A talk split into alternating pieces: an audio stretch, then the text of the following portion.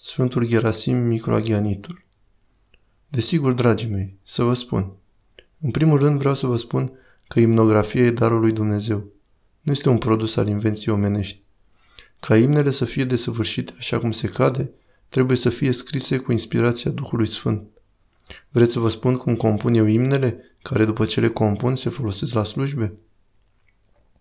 După ce citesc viața Sfântului, pe care urmează să-l cinstesc, ce sfânt este, ce cuvios este, ce ierarh sau ascet, o să țin în minte, în inima mea, în mintea mea, datele esențiale ale vieții acestuia, care folosesc la obținerea unei imagini mai complete a întregii vieți.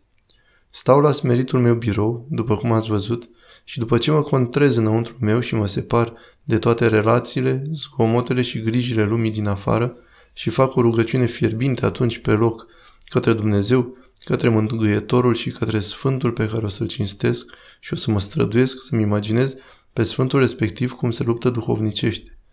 Îl am în față pe Sfânt, în imaginația mea și din luptele sale, din virtuțile sale, din lucrările sale duhovnicești, din minunile sale pe care le face și le trăiește și din darurile pe care le are de la Dumnezeu, o să-mi iau materialul și astfel compun imnurile.